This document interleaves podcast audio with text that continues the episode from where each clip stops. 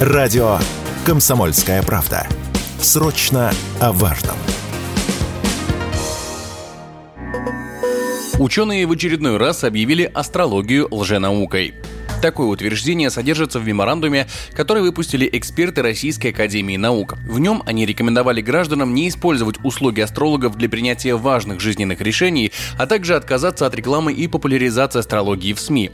По словам ученых, астрология – феномен массовой культуры, который не отвечает научным критериям. Они считают, что астрология может служить развлечением, но серьезно относиться к словам таких специалистов не стоит. Астрологи же возразили ученым, что привыкли к таким нападкам, и, как и ранее, ничего после этих слов не изменится, ведь астрология не просто гадание, а серьезная наука. Об этом радио «Комсомольская правда» рассказала астролог, публицист, телеведущая Татьяна Борщ.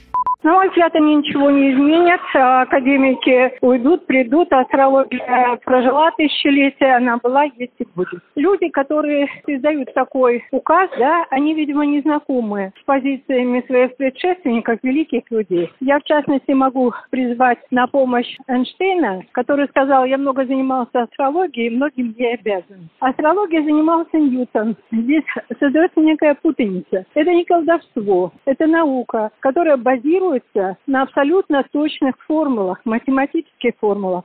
Конечно, на самом деле Эйнштейн и Ньютон никогда не занимались астрологией всерьез. Этот миф распространяют сами астрологи. Однако серьезное внимание этой сфере предсказаний уделяют известные звезды, крупные бизнесмены и даже политики. Среди них певицы Анжелика Гурбаш и Бейонсе, актеры Сергей Безруков и Ченнинг Татум и многие другие.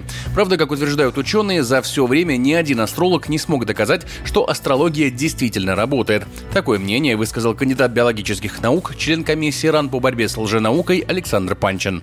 Есть замечательная такая штука, исследование, uh-huh. которое провел ученый Бертрам Фарер. Он взял группу студентов, предложил каждому из них пройти личностный тест. После этого uh-huh. выдал им результаты теста и попросил оценить по пятибалльной шкале, насколько он их удовлетворяет. Uh-huh. И подавляющее большинство студентов поставили оценку 4 или 5. А потом выяснилось, что всем студентам дали одно и то же описание личности, изъято из газетного гороскопа. Есть такой термин в психологии, называется апофения. Это поиск взаимосвязей в бессмысленных или случайных данных. То, чем занимаются астрологи, астрологи это вот такая апофения. Посмотреть на какие-то э, закономерности, как им кажется, увидеть там какие-то знаки и на эти знаки натянуть какую-то историю про человека.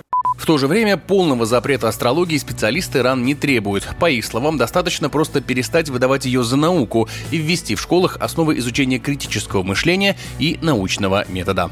Егор Волгин, радио «Комсомольская правда».